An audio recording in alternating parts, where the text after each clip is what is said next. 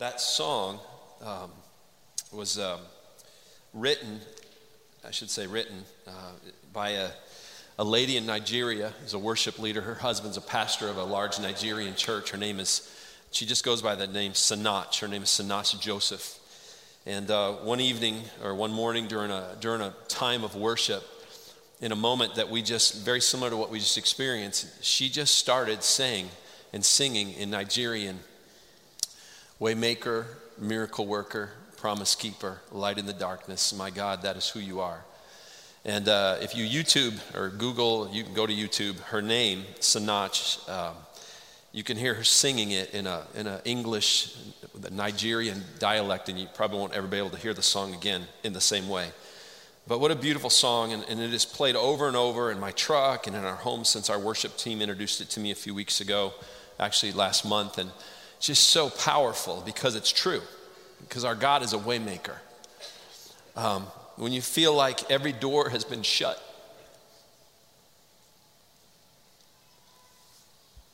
you can't see how something is going to happen in front of you, when things feel hopeless, they feel helpless, you just need to know that God promises to make a way. He will make a way.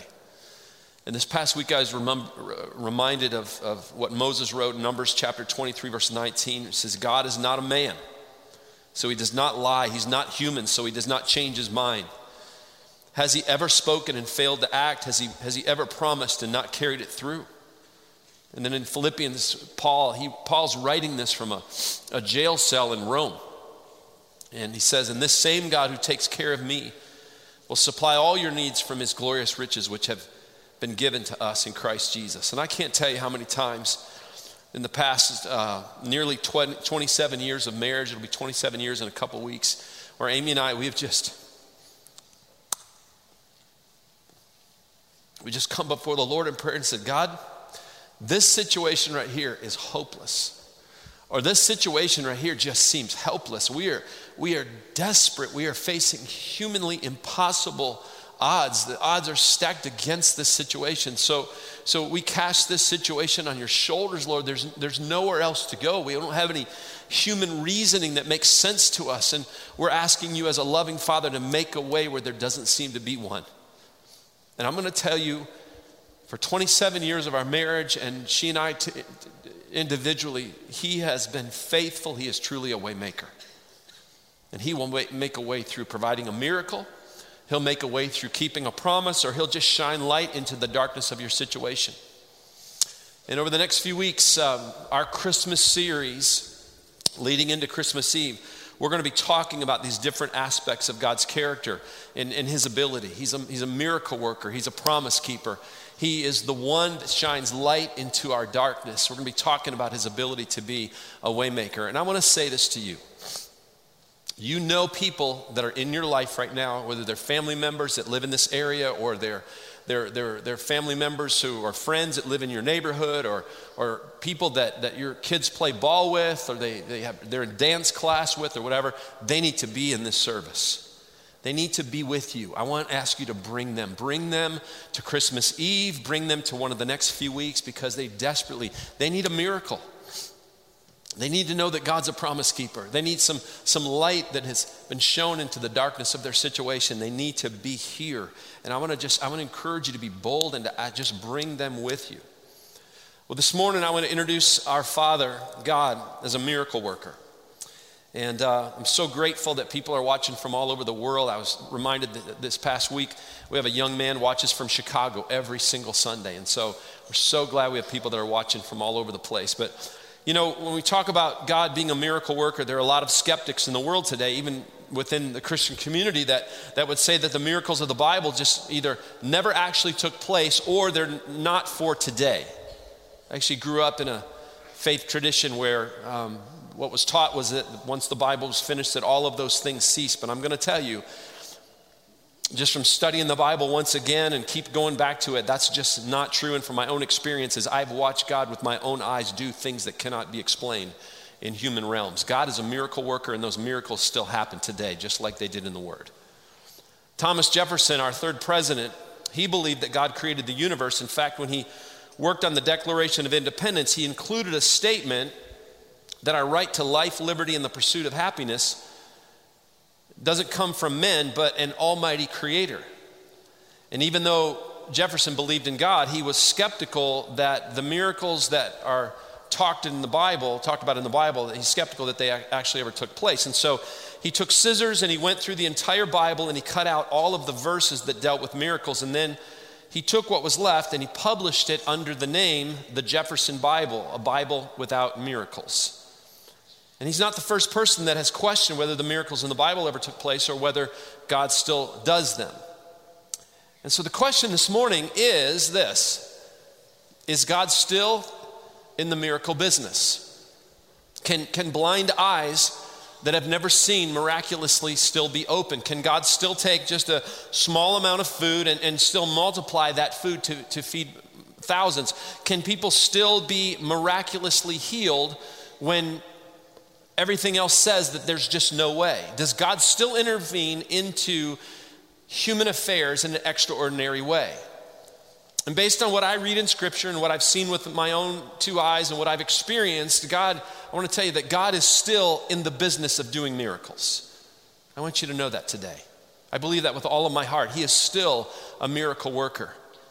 During my high school um, years, when I was going into 10th grade, my family, we moved to Texas, and my dad was going into Bible college.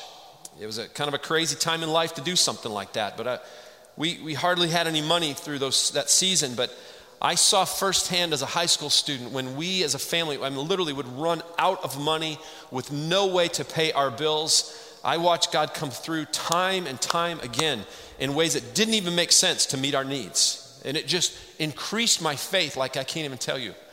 In, in 1983 and then again in 1985, I, I was part of helping my parents plant two different churches, one in South Florida and one in Michigan. And I cannot tell you how many times I watched God through that time period show up and do the miraculous when, when all seemed to be lost. In 1995, I watched God uh, miraculously move a storm cloud. We, I was Angela Richardson and my wife Amy were on this trip in Kiev, Ukraine, and we were getting ready to do a big performance. These high school kids that Angela was part of with these adult leaders, and this rain cloud came in out of nowhere and started just dumping buckets, and we just went to prayer we closed our eyes and we, we laid hands on the soundboard. We laid hands, we just walked around. We laid hands on and just cried out to God because there were people gathered from all over the place to hear this performance, the gospel. And I've never seen God do what he did. He moved a rain cloud, the sun came out, and it was, it was we, we just stood there. It was miraculous. And I don't know how many people came to Christ at that moment, but it was a lot. It increased the faith of these students. In 1997, when we started this church, I watched God miraculously provide for this church. We came to the very end of the year and we literally ran out of money. There, we had no hope. We didn't know if the church could go on. And right at the last hour, on the last day of the year, God provided for this church in a way that still blows my mind. It was a complete miracle. 1998, on our very first mission trip to Jamaica, and I'm, I'm not exaggerating, I watched God shut the mouth of a demon possessed donkey. Like, it was unbelievable. I saw a little boy get hit by a truck and drug up a mountain, and I watched that little boy get healed right in front of my eyes. It blood, it was unbelievable. On our very first trip to Burkina Faso, Africa, my first trip, Paul was probably his second or third trip, there was a little girl that was brought to us who had malaria. Her sister had just died the week before with the same disease. There were witch doctor fetishes on both of their ankles. The witch doctor had, had done his voodoo on the, these two little girls. The little girl, this older sister, died the week previous. Paul and I and a few others laid hands on this little girl, and we watched God heal her right in front of our eyes. And the whole village, the village came to Jesus. Since 2015, listen, uh, this church has played a major role, a, a bigger role than you know in watching 70 new life giving churches be started in the city of Boston, which is one of our, our most unre- unreached ch- cities in our entire nation. Before that, there were just a couple of churches like this. And since 2015, God has done this in a miraculous way. And now we're getting a chance to be part of watching Muslims put their faith and trust in Jesus through new church plants all throughout the city of Detroit. We're getting a chance to be part of that. Over 6,000, this may be the biggest miracle. Over 6,000 people have trusted Jesus Christ to be their Savior in one of our services. On Sunday mornings and through our high school ministry, middle school ministry here at Westridge Church on this campus and at East Paulding High School and Vaughn Elementary School since 1997. Over the past few years, I've watched God heal relationships that seem beyond repair. I've watched Him heal people of cancer when doctors said it couldn't be done. I've watched Him provide financially for people when all hope seemed to be lost. I watched God provide for my family when we said, There's just no way that this can happen. I've watched Him heal both of my boys from back injuries when the doctors looked at both of them and said, It's never going to happen. And I watched God do it. God is still in the business of doing miracles. I want you to know that. I want you to believe it because I believe it with everything inside of me. And hopefully, by the time that we leave here today, you'll believe it too because some of you here today, or you're watching, you need a miracle, or someone in your family needs a miracle. Well, today we're going to look at one of the 35 plus miracles that Jesus performed in the Bible, if I can make it through this. And um, I say 35 plus because the Apostle John tells us at the end of the book of John that Jesus performed many other miracles that are not recorded in the Bible. But the miracle that I want to look at today uh, involves a man that the Bible describes as an invalid. He had been paralyzed for 38 years. We don't know the name of his medical condition, but we, we know that he cannot walk, he cannot move from place to place with, without some kind of assistant. And this is a man who, who we, we see is in desperate need of a miracle. And if you have a Bible, let's turn to the book of John, chapter 5. And John writes this He says, Now there is in Jerusalem by the sheep gate a pool, in Aramaic called Bethesda, which has five roofed colonnades, and in these lay a multitude of invalids, blind, lame, and paralyzed. And one man was there who had been, on, been an invalid for 38 years. And when Jesus saw him lying there, and knew that he had already been there a long time, he said to him, Do you want to be healed? And the sick man answered him, Sir, I have no one to put me into the pool when the water is stirred up, and while I'm going, another steps down before me. And Jesus said to him, Get up, take up your, your bed, and walk. And at once the man was healed, and he took up his bed and he walked. The Apostle John tells us that, that Jesus is in Jerusalem and, and he goes by the pool of Bethesda, and Bethesda uh, appropriately means um, house of grace. And lying all around the pool, and imagine this in your mind if you could, just around like a pool deck area around this big pool, there are people with physical ailments, people that are blind, people that, um, that are crippled, people who are, who are paralyzed, and they're, they're at this pool. Now, why, you say, why are they at this pool? What's so special about this pool? Well, look at verse 4 in your Bibles for just a moment. Now, some of you just realized you have a big problem. Verse 4 is not in your Bible. You say, well, where did it go? Well, if you have a uh, English Standard Version or the New International Version or the New Living Translation, it's not in there because of, a few of the early Greek manuscripts did not include it. Well, that creates a problem, doesn't it? Because without this verse, we really don't know why all of these people with physical challenges are hanging around this pool, right? However, since a majority of the manuscripts from early days do include the missing piece of scripture, we're going to include it this morning. Because according to verse 4, an angel would come to this pool from time to time and would, would stir up the water. And whoever was able to get into the water first would be miraculously healed of their ailment.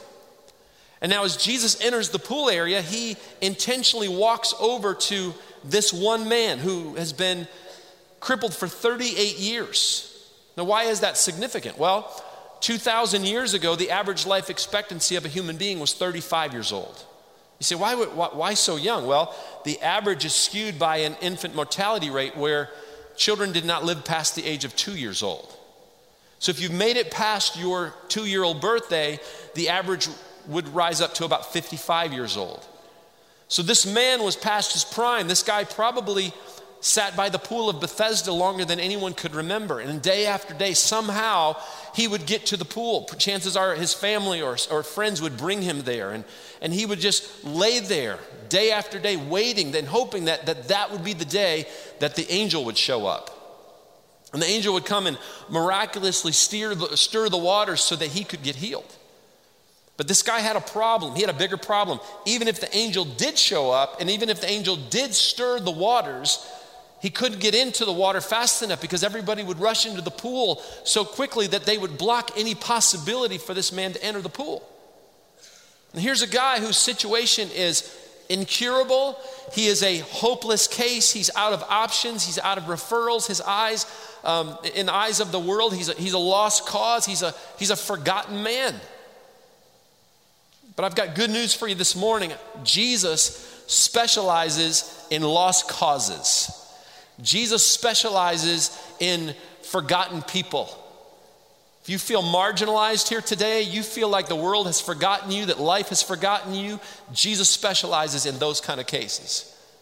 It's quite possible that Jesus went right to this man because he knew that healing this one man would convince even the greatest skeptics that he was truly the Messiah. Now, just for a moment in your mind, picture this if you could. Jesus is walking through a multitude of hurting, forgotten people. They don't even know who he is. But when Jesus approaches this one man, he just asks him a simple question. Here's the question Do you want to be healed? And the man replies, Sir, I have no one to put me in the pool. When it, when it stirred, even when I start to make my way into the pool, someone steps down before me, blocking my way. And Jesus says to him, Get up, take your bedding, and go home.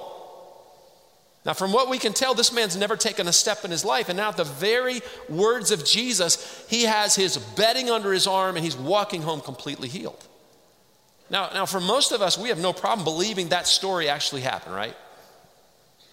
Most of us in this room, or if you're watching online right now, you, you believe that, that the, the, the, miracles in the Bible happen. You, you're accepting that. We believe that John's account of the story is true. We actually uh, believe that God does miracles today. Most of us in this room do.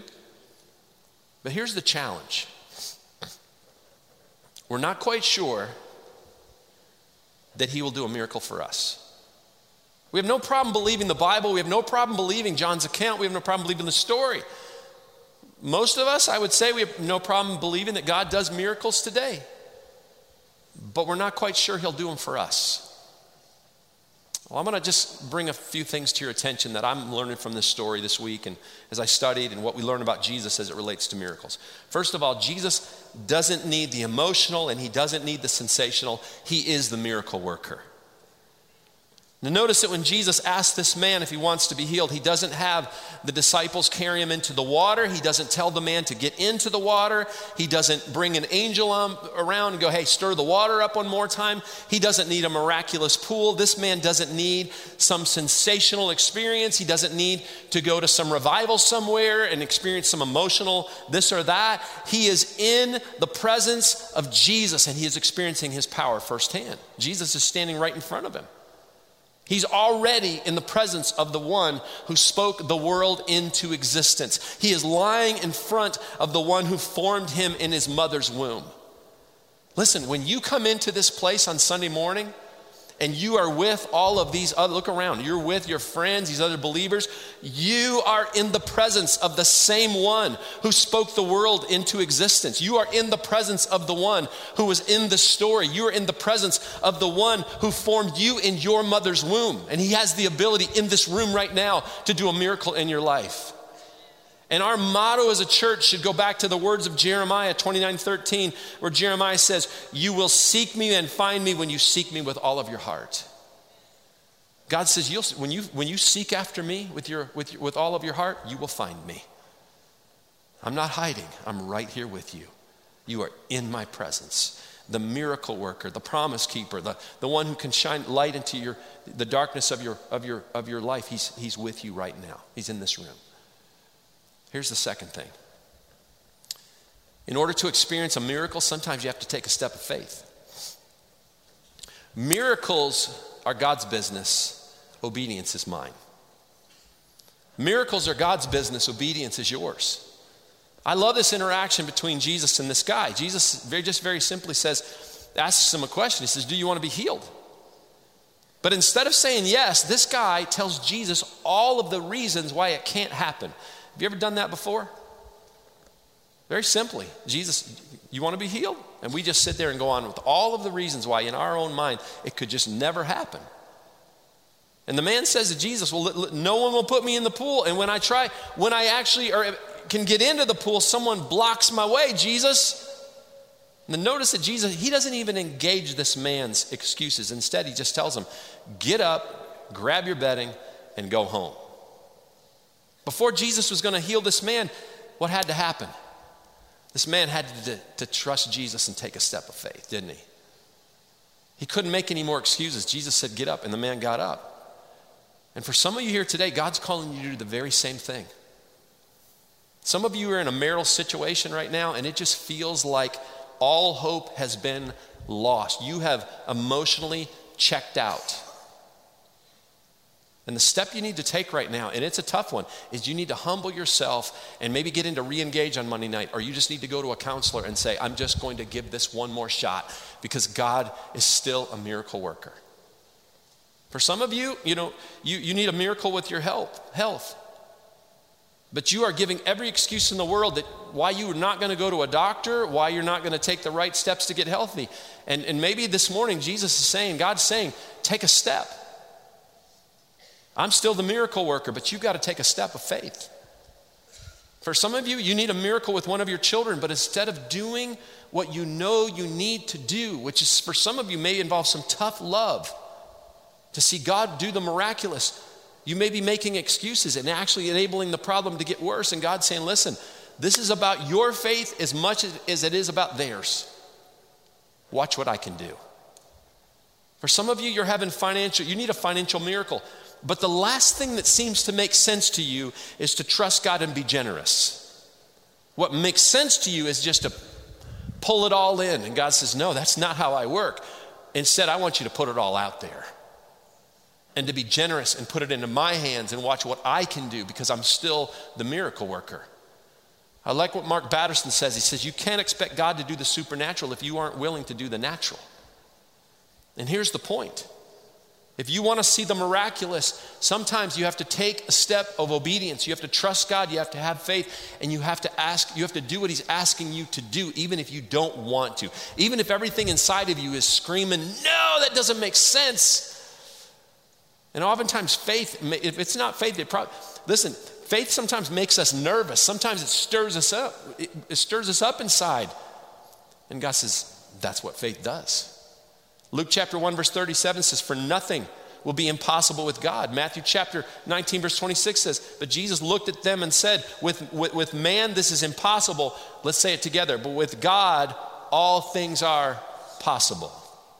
I love Ephesians 3:20. Paul writes, "Now to him who is able to do immeasurably more than all we ask or imagine, according to his power that is in work with that is at work with inside of us." What does that mean? It just means simply God is able. God is able. Eugene uh, Peterson says most miracles are the byproduct of a long obedience in the same direction. And for this guy, it was just a simple get up. And for some of you, God's just saying to you, get up. Get up, trust me, move forward, take a step of obedience. Here's another thing if Jesus does a miracle in your life, there's always a bigger purpose involved. What's the purpose? It will always, always, always be about bringing God glory and drawing you closer to Him, to deepen your faith, to put Jesus on display. Listen, every one of the miracles in the book of John, every one of the miracles in the Bible is about bringing glory to God and deepening the faith of the people involved in the miracle. And let me tell you what happens in the following verses because it's actually kind of humorous, all right? After Jesus heals the man, Jesus disappears into the crowd. And the Jewish people who have, they've, they've watched this guy for 38 years. They know exactly who he is. He's a, he's a common guy around town. They know that he, this guy's not walked in 38, 38 years, he's been paralyzed. But instead of celebrating the fact that he's now been healed and he's walking around, they want to know why he's carrying his bedding around on the Sabbath day. Think about that for a moment. That's what they're thinking. The Jewish people of the day, they were all about keeping Old Testament laws. The law of the Sabbath said you couldn't do anything that remotely resembled work from about 6 o'clock p.m. on Friday all the way to 6 o'clock p.m. on Saturday evening. And when the man then tells them that some man came along and healed him and told him to get up and to take his bed and to walk home, then they want to know well, who in the world is healing on the Sabbath? These people have lost their mind. Can you imagine being so rigid and staunch in your ways that you cannot celebrate a true miracle of God? This neighbor of yours who has been paralyzed for 38 days is now walking around with his bed, go walking home. You want to know why he's doing it on the Sabbath. But this is what happens. This is what, this is what can happen when your wonder and awe of God turns into man made religion. You can, you can become legalistic, you can become self righteous, you can completely lose your focus, you can lose your tenderness towards the heart of God. And this is such a powerful picture of where the, the Jewish people were spiritually in this place in history. Matter of fact, if you go to Jerusalem today for a good, for a good part, for, from, from Friday, Saturday, Friday at 6 o'clock p.m. till Saturday, 6 p.m., not a whole lot going on there. And unfortunately, this is why so many people don't see God do the miraculous even in their own lives. Their faith has turned into rule keeping or holding on to rituals, or, or they put God in this tiny theological box that helps them make sense of Him. You're not going to make sense of, of the God of the universe by putting Him into a tiny little the- theological box, but you're like, but He's safe as long as I have Him in the box. He's not a God who wants to be safe. And you putting him into a box that makes sense to you is never going to allow you to see the God of the miraculous. Well, let's see how the story ends in verse 14. Jesus finds this man in the temple. And in verse 14, he says, afterward, uh, John says, afterward, Jesus found him in the temple and said to him, See, you are well. And then he says this Sin no more, that nothing worse may happen to you. Jesus reveals his purpose for healing this man. He healed this man to make him holy. Jesus said, Sin no more, stop sinning. In other words, stop sinning. Jesus healed this man's body so that he could heal his soul. Now, think about this for a minute. Here is this forgotten, helpless man who had been crippled for 38 years. Jesus walks into the pool of, uh, of Bethesda where, where there are scores of people who are blind, who are crippled, who have been paralyzed, and he walks directly to this one man and he heals him. But there was a bigger picture, there was a bigger purpose behind his physical healing. This was all about this man's spiritual healing as well. And this man, this man did nothing to do, he did nothing to earn this gift. He wasn't better than anyone else laying by the pool. But for some reason, Jesus singled him out to do the miraculous in his life so that he could actually do something greater than just physically heal him. He wanted to heal him spiritually. And then he gives him this warning. He said, Listen, don't turn, don't turn from me to a life of sin. Don't walk away from this moment and walk right back into your sinfulness. Listen, if God chooses to do a miracle in your life, it's always for a purpose. And that purpose will always involve drawing you closer to Him, deepening your faith, and bringing Him glory. God doesn't do the miraculous in your life, listen, to give you a personal platform, to make a name for yourself, to put bright lights on you. That will never be the purpose of his miracle. But he might give you a platform so he can use you to put a spotlight on Jesus to help draw people closer to him and to give God glory. But here's what you need to know God will never waste your pain, He will never waste your hurt, He will never waste your suffering, and He will never waste a miracle. And here's the other thing regardless of how long you've been waiting on a miracle, Jesus has not forgotten about you. There are no promises in God's word that says that God's going to heal every person that is suffering, or every person that's paralyzed, or every person that, that's in pain while we're here on this earth. Jesus, think about this. Jesus walks into this pool area, he walks into an entire crowd of people with diseases and illnesses, and he only heals one person. He actually leaves the pool area with tons of unhealed people behind him. And when you read that, you're like, that, that that's kind of a, a tough pill to swallow, especially if you're here today and you're maybe you're dealing with chronic pain or you're dealing with maybe some form of mental illness or some form of physical ailment. Could Jesus have healed all these people? Absolutely. Could he, could he heal everyone in the world right now that's suffering? Absolutely. But for whatever reason, he chooses not to. Even though Romans 8:23 says we groan to be released from pain and suffering in this lifetime. It won't be until we get to heaven that we'll be healed and be given new bodies. And that, listen, that's a tough reality to accept about God's sovereignty. It's especially tough if, if maybe you're a child or you have a child that is suffering or it's someone that you love deeply and you just watch them suffer all day long. However, even though I don't understand why God may choose to do a miracle here, but he chooses not to do a miracle over here, I do know this. He is compassionate, he is loving, he is good, and he's not forgotten about anyone. He is with you just as much as he's with the person that he does the miracle for. Just as much. I'll tell you right now, I, am I'm, I'm praying to the miracle worker to allow this church to see the greatest miracles that we've ever experienced in, in, in, our lifetime together. I can go through a list of all of the miracles that I've watched God do in the past 22 plus years of this church, but I'm praying right now that God will do this greatest work ahead of us. I mean, we, we, we are, our financial needs for this month of December right now, and the gift offering that we're putting out in front of you is the greatest goal that we've ever put in front of our, our, our, our staff, our church. You don't even know the total number, but it's huge. And I'm saying, God, do a miracle. We met with our elders yesterday morning. I said, guys, here's the total. We need to see God show up. with the same thing last year, and God did an incredible miracle. And we're asking God to do the same thing in this month of December with this gift offering. Next week, we're going to serve more people in this building for Hope for Christmas than we've ever served before. We still need workers, we still need host families, but we're asking God to do a miracle. We believe He'll do it. We're trusting that He will. We're, we want to we wanna break ground on this, this, this facility out here for, for our children and young adults with, with, with special needs. We believe God's called us to do that. It's going to take a miracle for that to happen, but we know that that miracle is going to happen. We know it. We're trusting. We're going to break ground regardless. You just saw a video about Guatemala. I committed to do that for that village before I ever told you about it. Why? Because we took a step of faith. Because I know how generous this church is. You have proved it for over 22 years. And I could not leave that village with, with that. I stood right by watching that mom with that little boy, knowing that she has to walk away from that house and go beg for water six times a day. I could not leave there without committing to her that we would bring fresh water to that village. I couldn't do it in the name of Jesus. Couldn't do it because I know how generous we are. She needs a miracle. And sometimes we're the miracle. We're the ones that God commissions to be the miracle.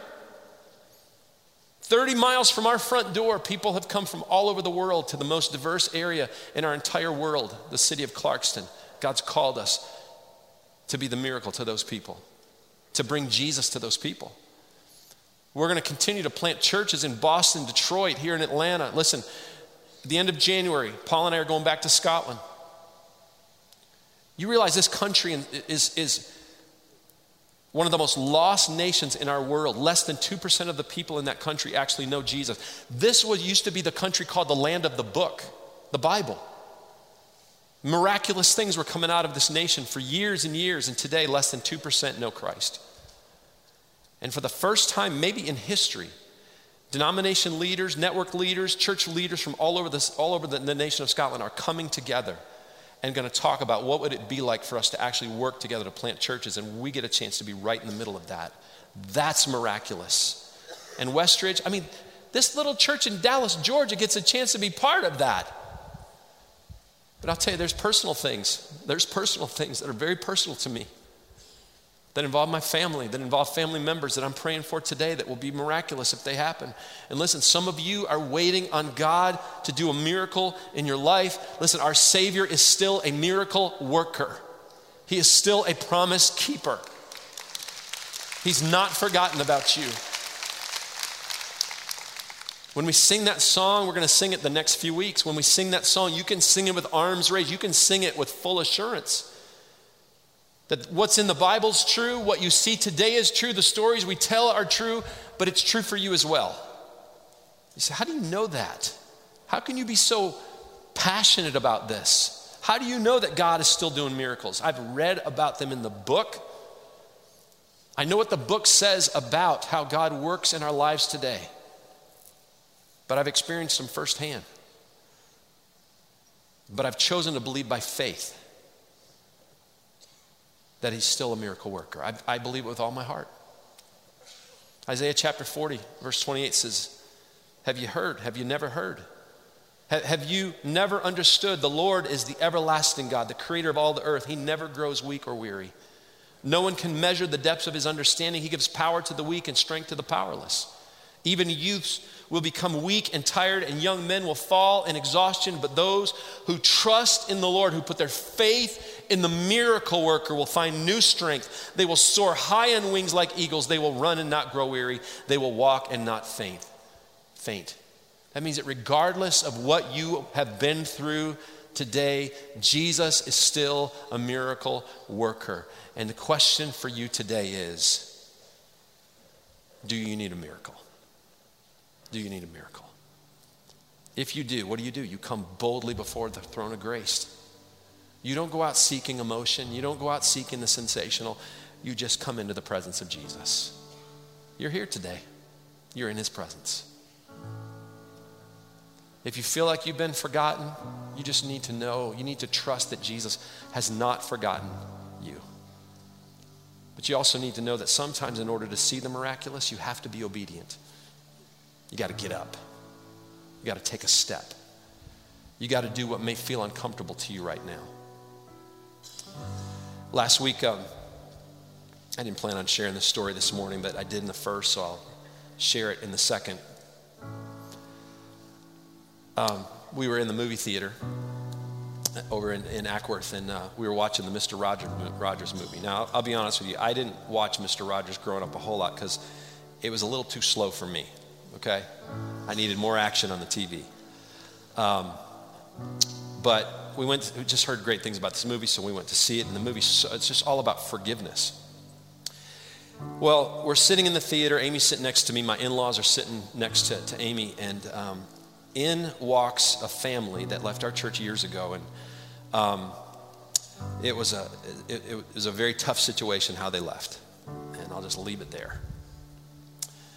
And when they sat down right in front of us, in my mind, I'm sitting here thinking, how can I get out of this theater when the movie's over without having to engage this situation? Okay, now I'll be really honest with you.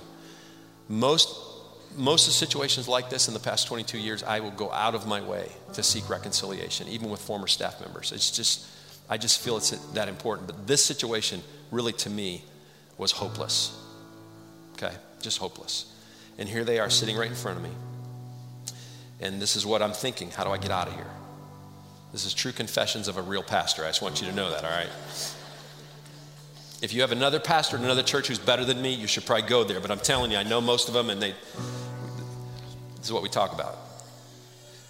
But I, I started praying during the movie, and I want to tell you something. God started working on my heart, and Mr. Rogers did a number on me. he really did. I can't tell you. This movie, I, I don't recommend movies all the time, but this is a good one. Um, and at the end of the movie, I just literally felt God just say, take a step. And so I just, movie was over, lights came up, I stood up, and I called out their name, and I'm telling you something, it was like that there was shock, and it was like God just brought healing for about 10 minutes. Healing.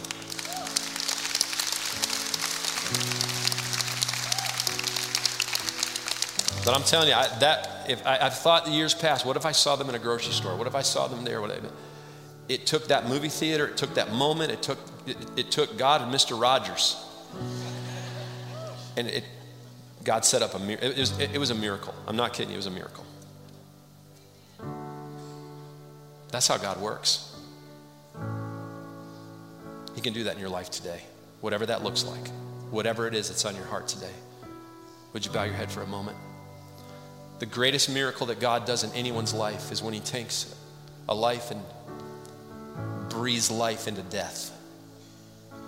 For some of you here today, you, you remember back at that moment that you trusted Jesus to be your Savior. For some of you, that moment is right now. Because Jesus came to bring reconciliation to the sin problem that exists between you and God. That's why he came. That's, what, that's the whole purpose of Christmas. It's not to celebrate a baby, it's to celebrate a man who lived his life here on earth and then went to a cross for our sins. And today, you can know Jesus in a personal way. Sins can be forgiven, your life can be changed, death can be turned into life. That's the greatest miracle that's ever been performed. And today, that can happen in your life. And if you need that, pray with me at this moment. Just say, Lord, at this very moment, I ask Jesus Christ to be my Savior. I put all of my faith and trust in Him. I can't earn salvation. I can't earn forgiveness. This reconciliation that has to take place between me and you could, is only possible because Jesus went to a cross and then came up out of the grave so that death could be conquered. Without this, Lord, I'm helpless and I'm hopeless. Hell is my future, and I can't. That's not good. Jesus made it right. And I put all of my faith and my trust in Jesus alone. And I receive salvation into my life today by faith alone. And I say yes to his offer of salvation. He's the Son of God. If you just prayed that with me, look at me for a moment. I want you to get your phone out and I want you to text the word follow to 770 222 2125. We want to come alongside of you and just help you to take your next step in this most important decision you've ever made in your life. For the rest of you, look at me for a moment. I'm going to do something. I didn't do this in the first service, and I know we're a little bit over time, so I apologize to our children's ministry area. If you need a miracle in your life right now, I want you to stand. I'm not going to ask you to move beyond that. I just want you to stand. Whatever it is, you just need a miracle in your life. Only God can do this. You know it. Only God can do this. You need a miracle in your life. Come on up here, Paul.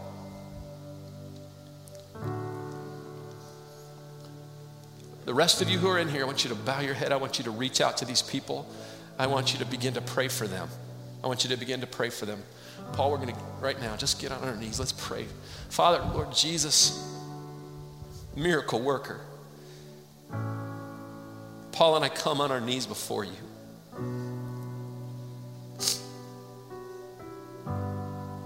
Asking you to, to answer prayers. We come before you and we petition that you will move in people's lives. You are the miracle worker. You're, you're the God who still is able to look at a, at a man who has been paralyzed for 38 years and say, Get up and walk. Lord, you do those things, and we're asking you today to do those kind of things in the lives of every person that's standing in this place. We are trusting you by faith that you still do those things, Father, and we commit to you that when it happens, that will put you on display, that Jesus will get all the glory, that God will be glorified, that the spotlight will go on Jesus. But Father, if you choose not to answer, we commit to you that you're still good. You still love us, and you haven't forgotten one of us. Lord, I need some miracles in my own life. I know Paul needs some miracles in his life. I'm watching our, our crowd. There's miracles that need to take place in here today. You are the waymaker. You're the, the, the miracle worker. They're the promise keeper. And we're praying that you would do miracles today. In Jesus' name we pray. And Westridge Church said together in agreement, Amen. Amen.